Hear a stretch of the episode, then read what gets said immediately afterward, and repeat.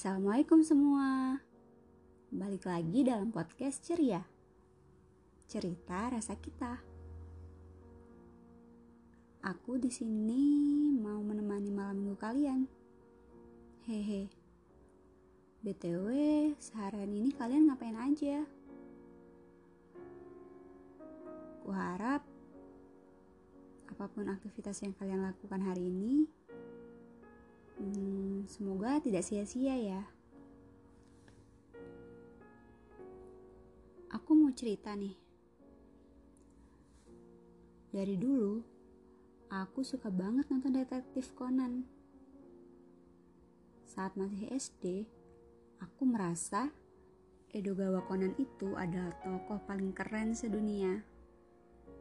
Dasar bocah. Haha. Bagaimana tidak? Dia adalah tokoh cerdas yang mampu menyelesaikan setiap kasus yang ia temui. Juga membantu orang-orang menemukan pembunuh sebenarnya. Wow, menurutku dia adalah pahlawan bagi orang sekitarnya.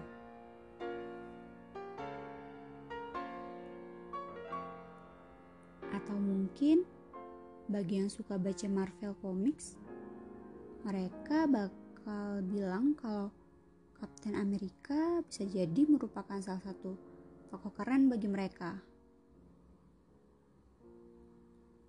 Well, dari sini ada satu benang merah yang bisa aku temukan, yaitu kita memiliki definisi pahlawan yang berbeda. Mungkin saja seorang anak yatim piatu akan merasa orang tua angkatnya adalah pahlawan baginya. Atau mungkin sesederhana laptop yang tiba-tiba ngeheng saat mengerjakan deadline penugasan, lalu dipinjami laptop oleh seorang teman, itu juga pahlawan.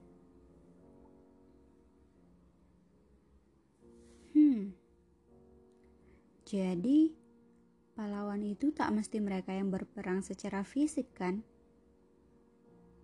Juga tak mesti mereka yang bersenjata membawa pedang, pistol, atau sejenisnya. Tapi pahlawan adalah mereka yang rela membantu sesama. Mereka yang ikhlas mengabdi mereka yang terus berjuang walau tak dihargai.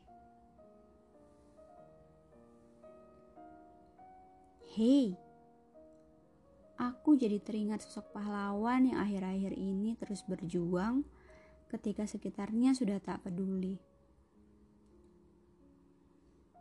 Terus berjuang ketika orang-orang menghujatnya terus berjuang bahkan ketika melihat teman seperjuangannya kalah di medan peperangan.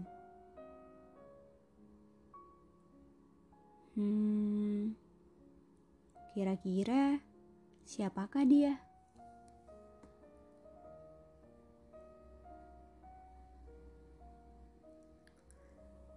Para dokter dan tenaga medis lainnya.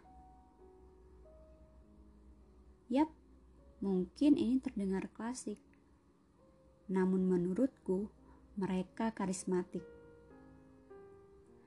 Di balik masker yang berlapis-lapis dan alat pelindung diri yang berlapis-lapis pula tentunya, mereka tetap mengabdi, menjalankan sumpah profesi yang pernah mereka ucapkan.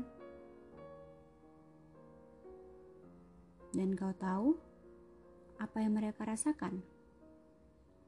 Takut, was-was, khawatir? Ya, tentu saja.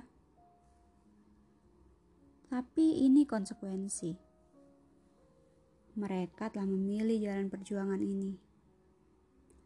Sebuah jalan perjuangan yang telah menggugurkan lebih dari 100 orang sejawatnya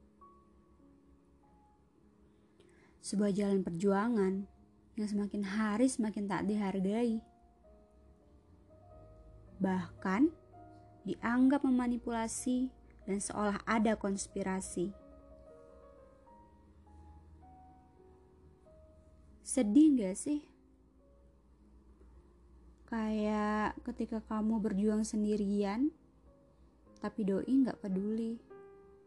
Ya kurang lebih gitu sih. Sakit tapi gak berdarah.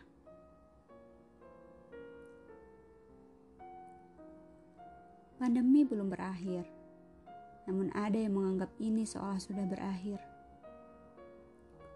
Padahal kasusnya melonjak cepat hingga mencapai lebih dari 200 ribu. Wow, sebuah angka yang fantastik, namun tidak untuk dibanggakan. Haha. Teruntuk kamu yang masih sering keluar rumah, nongki-nongki, dan jalan-jalan. Kuharap kamu selalu menerapkan protokol kesehatan. Hmm, wajib sih lebih tepatnya. Sesederhana memakai masker dengan benar, mencuci tangan, dan menjaga jarak, juga tidak memegang area wajah apabila tanganmu belum dicuci. Kita semua harus sadar dan berjuang bersama. Jangan kira ini hanyalah tentang perjuangan tenaga medis saja. Mereka sudah berjuang untukmu. Tidakkah kamu juga ada rasa ingin membalasnya, walau dengan hal yang sederhana? Hmm, ketahuilah ini bukan tentang perjuangan dokter dan tenaga medis seorang. Ini tentang perjuangan kita bersama. Bukankah akan lebih baik ketika kita berjalan serempak? Bukankah akan lebih indah ketika semua bersinergis? Dan bukankah akan lebih harmonis bila kita bekerja sama? Doaku semoga pandemi ini segera berakhir. Karena ada banyak kerugian yang ditimbulkan. Meskipun begitu, kita tetap harus memetik hikmah dari setiap peristiwa, bukan? Mungkin selama ini kita begitu lalai, hingga Allah tegur dengan cara begini. Oke, sekian podcast dari aku. Selamat malam kalian. Salam ceria dari kita yang bercerita. Assalamualaikum.